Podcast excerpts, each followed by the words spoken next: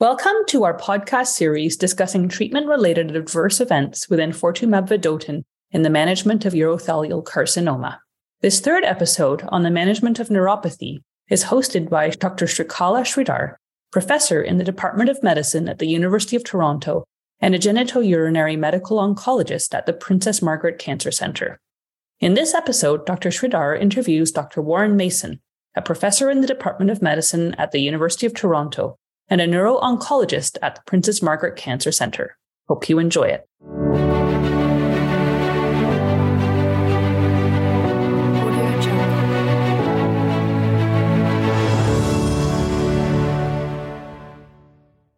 Hi, my name is Dr. Kala Sridhar. I'm a medical oncologist at the Princess Margaret Cancer Center, head of the GU Site Group, and I'm very pleased to be here with my friend and colleague, Dr. Warren Mason, I'll get Dr. Mason to introduce himself for you today.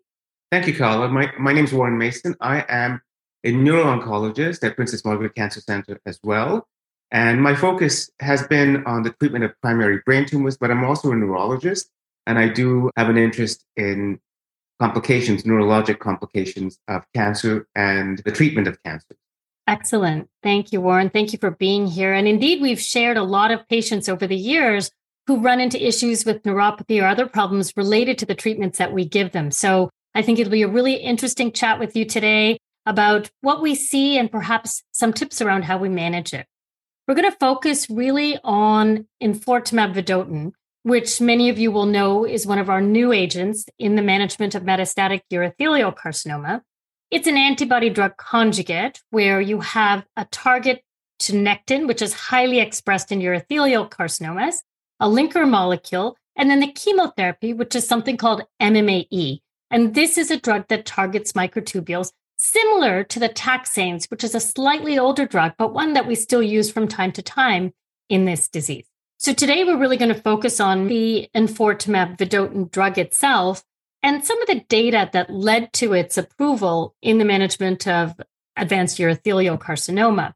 So this was a study looking in the third line setting in this disease, which in itself is very exciting and it highlights some of the advances we've made over the years. Nonetheless, frontline treatment for metastatic urothelial carcinoma consists of platinum based chemotherapy. We tend to use a lot of gemcitabine and cisplatin. This is often followed by maintenance immunotherapy with a drug called avelumab. That's in patients who have stable disease, partial response, or a complete response. In patients, on the other hand, who have disease progression on or after frontline chemotherapy, we go to another immunotherapy known as pembrolizumab. So, frontline is a platinum based agent. Second line or maintenance is usually an immunotherapy. So, beyond that, until recently, we really didn't have much to do, much to do in terms of treatment for our patients until the introduction of enfortumab vedotin. So this was a phase three study which compared enfortumab vedotin against third line chemotherapy agents, which usually were things like docetaxel, paclitaxel, or vinflunine. And what we all saw when the data was presented was that there was a benefit in terms of overall survival for the enfortumab vedotin, or EV for short. And the survival there was 12.9 months compared to about nine months for chemotherapy. So this translated into about a 30% reduction in the risk of death with EV versus chemotherapy. In total, there were 608 patients on this study. Hazard ratio was 0.70. The 95% confidence interval was 0.56 to 0.89, and the p value was 0.001. So, on the basis of this data, enfortumab vedotin was approved in the third line setting in metastatic urothelial carcinoma and has added to the armamentarium of drugs that we have to manage this disease. We also now have some long term results in terms of overall survival. Of the 608 patients, 301 were, of course, randomized to EV, 307 were randomized to chemotherapy. And as of July 30th, 2021, a total of 444 deaths had occurred. EV arm had 207 and the chemotherapy arm had 237. And now, with a median follow up of 23.75 months, median overall survival was prolonged by 3.97 months with EV compared with chemotherapy. And the hazard ratio there was 0.704, a one sided p value of 0.00015. So, all of this is just to say that this is an important drug in the management of metastatic urothelial carcinoma. Now, some of the treatment related adverse event is peripheral sensory neuropathy. And when we look in the study in 296 patients on the EV arm, 291 on the chemotherapy arm, any grade toxicity came in at around 35%. This is in the EV arm. Grade three or greater was about 5%. At the same time, the chemotherapy group, any grade toxicity was 21.6%, and grade greater than three toxicity was 2.1%. So I'm going to stop there for a moment and bring in Warren to give us some comments about what he thinks about peripheral sensory neuropathy in the context of bladder cancer and perhaps in the context of these agents. Warren? Right. So, as you know, I've seen a number of your patients over the years, and historically it's been patients who've had chemotherapies, the conventional chemotherapies, the taxanes, and cisplatin. The toxicities of these drugs are often a neuropathy, with cisplatin, there's often a large fiber sensory neuropathy, and this can involve you know, difficulties with sensation in the feet, in particular, problems with walking from a sensory ataxia. With the taxanes, we've noticed more complex neuropathies with the involvement not just of sensory dysfunction, but also motor dysfunction. So there's weakness as well. There's also quite a bit of pain involved with the taxanes. With cisplatin, we don't see as much pain. It's more a sensation of numbness that they experience. With EV, these patients have all been heavily pretreated and they've had exposure to other neurotoxic chemotherapies before starting this agent. So many of them have had damage to their nerves uh, prior to starting this agent. But in the few patients I've seen who've had bad neuropathy from EV, it's been predominantly sensory and it has involved a significant disability in terms of functioning for this reason with walking, but also with using uh, the upper extremities for daily activities of living and stuff. Right, exactly. You're right. We have shared a number of patients, and uh, you know they they do have a number of insults to their nerves, starting often with platinum, even in the pre-metastatic, in the muscle invasive setting, and then we treat them again in the metastatic setting. And then, of course, a number of these agents can contribute to ongoing neuropathy. The patient population that we look at who have advanced bladder cancer also tend to be a little bit older. Average age is about 72 or so. Many of them are smokers, though not all of them. And they have a number of other comorbidities as well, such as, for example, hypertension or diabetes. And I'm curious to know how these factors may additionally contribute to the risk of neuropathy with these agents. So, all of these are comorbidities that do contribute to the development of neuropathy. Certainly, age is a factor. And as people age, their nerves age as well. And you can develop a kind of mild neuropathy associated with that, just as background. Also, the nerves are older, so they don't respond to insults and stress as well as a younger nerve. And their capacity to regenerate, to repair damage, is also diminished. So, age is a major factor. And of course, you mentioned uh, other things such as diabetes and hypertension. You know, these are contributing factors to uh, neuropathy as well and can exacerbate what we see when, when they're treated with neurotoxic agents. Fair, fair. And then I guess my next question is when we do send patients to you, what kind of evaluations do you do on them? What kind of testing do you do to make this diagnosis? Is it predominantly clinical only, or is there specific tests that are done? Right. So when we see these patients, there's a detailed neurologic examination with a focus on the peripheral nervous system. Many of these patients will have evidence of, of nerve damage that can be mild to, to severe. And depending on the agents involved, it can be sensory, motor, or motor sensory. After the, the clinical examination, we always you know, discuss the impact of the deficits on life, how it's in, impairing with their normal activities. Also, if there's pain, some patients have pain, others have less pain. We also need to emphasize that when the patients who complain of numbness, there's actually really no agent that we can use to reverse that negative symptom. Other things that we will do is sometimes involve physiotherapy and occupational therapy to uh, you know assist them coping with the deficits that they have in their home and workplace.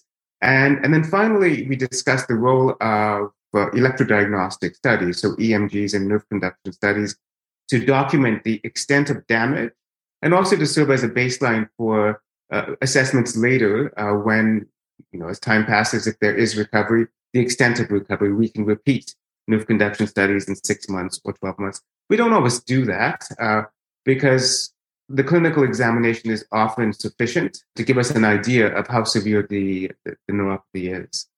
Great, perfect. Okay, so let's move on a little bit. So, of course, this drug EV has shown good efficacy and to a large extent tolerability in quite a heavily pretreated patient population. Now we're starting to see combination studies happening with this drug as well. This is the EV 103 cohort K study I'm referring to, which looked at EV plus pembrolizumab together. So combining these two agents. And this showed an objective response rate of about 65% or so. And so this again is a really, really exciting number for us. I mean, it's starting to challenge what we've seen with platinum based chemotherapy. Um, and I think this has real potential to move forwards in this disease. Um, and it's really being evaluated in the frontline metastatic setting. So, one of the things, of course, that we may not know so well yet is how these patients do in the long term.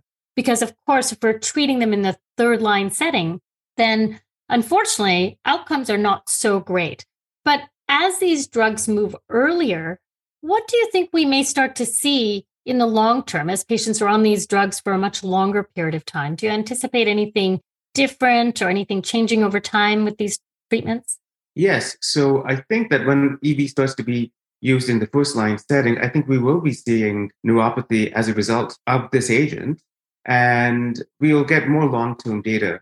As we discussed earlier, when this agent uh, is used in the third line, we, we seldom have very long term data because survival is quite limited and prognosis poor. So we will see uh, how the neuropathy evolves with the passage of time, the extent of recovery that we can expect to see when it's being used in the first line. And this is important because we'll be looking at patients who whose survival could be measured in years. And uh, if they develop a neuropathy that is disabling, that would be very uh, significant in terms of quality of life.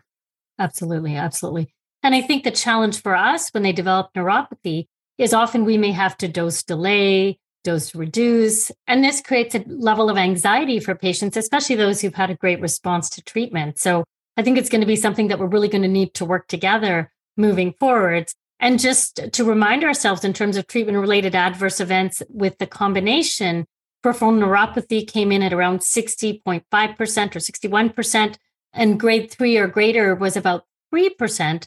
And if we look at the EV monotherapy group, that was about 55% for any grade, and again, about 2.7% for grade three.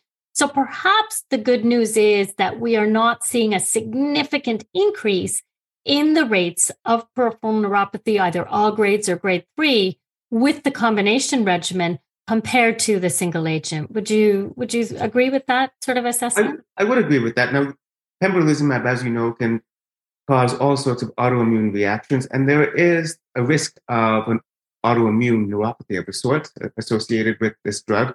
So it's good to see that the addition does not cause any exacerbation of the neuropathy. This is not entirely surprising because pembrolizumab uh, does not commonly cause these sorts of side effects. So, so this is these data are good and reassuring. Absolutely, absolutely. As soon as, especially as we're seeing an improvement in the efficacy without a significant worsening of the neuropathy. I think that's important. Of course, there's potential for other overlapping toxicities between these two drugs, such as the skin. But as far as neuropathy is concerned, I think this is quite reassuring. And so when we think about the peripheral neuropathy, I think you'd mentioned already that sensory peripheral neuropathy was more frequent than motor peripheral neuropathy. And if we were to think about drug based or pharmacological management of these? Any anything that you commonly go to to help manage the peripheral neuropathy? Yes. Now, there's always a discussion surrounding this because it's long term use of agents that are prescribed for neuropathic pain. Firstly, we need to discuss expectations. So, as I mentioned earlier, if patients have numbness, there's nothing I can do about that. There is no drug that is going to alleviate numbness but certainly paresthesias, dysesthesias, painful sensations, allodynia, these sorts of things can be managed by a number of drugs with varying degrees of efficacy. And patients need to understand that it's usually trial and error. These drugs can be effective. That's why we use them, but not all of them are effective and they're not going to restore complete sensation. That needs to be understood from the outset. but it could minimize uh, disturbing and irritating symptoms. It could improve sleep. For example, patients often have difficulty sleeping because of neuropathy. The agents that we use commonly are the tricyclic uh, antidepressants used for neuropathic pain, such as amitriptyline and nortriptyline. These drugs need to uh, be dosed up. So they do need to be over a period of weeks to months, increased to a therapeutic level. Other agents that we use are Cymbalta. I like to use Cymbalta often as a first line agent. And then there are the other drugs such as gabapentin and, and Lyrica um, that are used as, as well. And often we have to try these drugs in succession. Patients are not satisfied with the response, and we move on to a, another agent. And then they have side effects and toxicities. That's something people need to understand as well. It is going to interfere sometimes, you know, with, with, with daily functioning. Patients can have, you know, drowsiness, constipation, uh, dryness of the mouth, uh, you know, a bit of slowness of, of, of thinking. Those things need to be considered as well as side effects of the drug.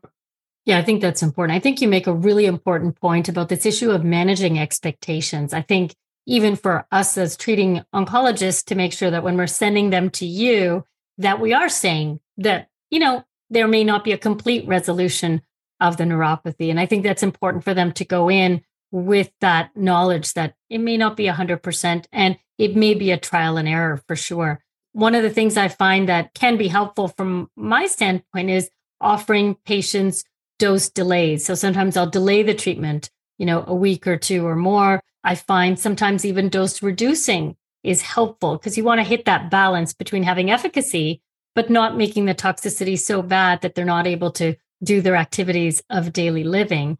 And then finally, the other thing that I find sometimes helpful is a low dose of steroids. And that manages not perhaps a neuropathy directly, but sometimes gives them a sense of feeling a little bit better. It can help with some of the skin toxicities that we see with this drug as well. But certainly, I think it's important that we work closely in conjunction with you and, and a little bit of back and forth. So often I'll send a patient to you, they'll get in a, recommendation, they'll come back to me, and then a, maybe a few months later, I will send them back to you for reassessment or just to make sure that things are good. So I think it's a it's an ongoing type of process, and I think that's always always important. And uh, I think that having you know a, a good onconeurology or, or a good collaboration, I think, is ultimately really going to be important to help us to give these drugs over the long term, especially as they're getting moved earlier and earlier in the treatment paradigm. And then the other thing I think that's really important is to make sure that patients know to report these symptoms. Because I sometimes have patients who are really, really nervous about reporting what symptoms they have or are having because they don't want to be taken off the drug, you know, often recognizing they don't have a lot of treatment options left. Do you do you run into that issue where there may be underreporting a little bit? Sure. So when the patients come to me, there's always the concern about the need for ongoing uh, oncologic therapy particularly when it's effective. And they also realize that they don't have a lot of options. So it's a very difficult, difficult situation to manage because on, on the one hand, you don't want patients to become completely disabled from a neuropathy, but also the alternative is that a cancer is going to become, you know, un, essentially untreatable if you begin to withdraw these drugs. And the prognosis is obvious when that is uh, the case. So it is a challenge to to discuss with a patient how much neuropathy he's willing to live with uh, for, for cancer control. And I'm always concerned about suggesting that a drug be held or discontinued because I know the implications as well.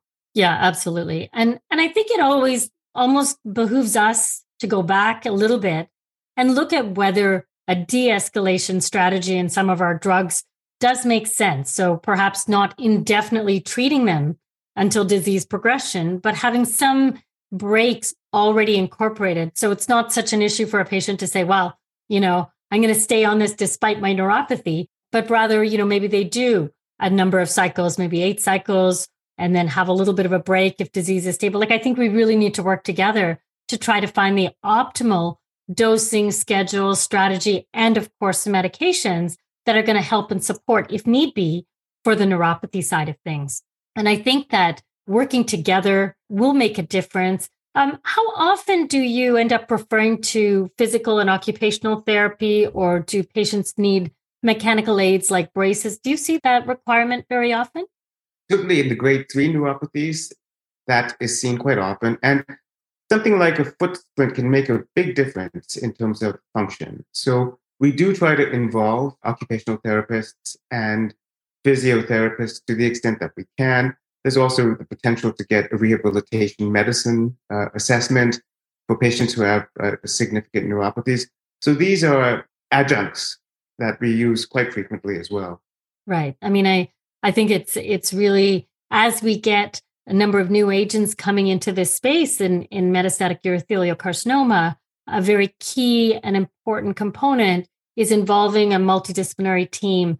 Um, as you say, people like yourself, of course, but then, of course, physiotherapy, occupational therapy, rehabilitation, just to ensure our patients also have not only efficacy of these drugs, but have toxicity that's well managed and that serves to preserve their quality of life, especially if life expectancy is not that long. I always say the quality is going to be really important.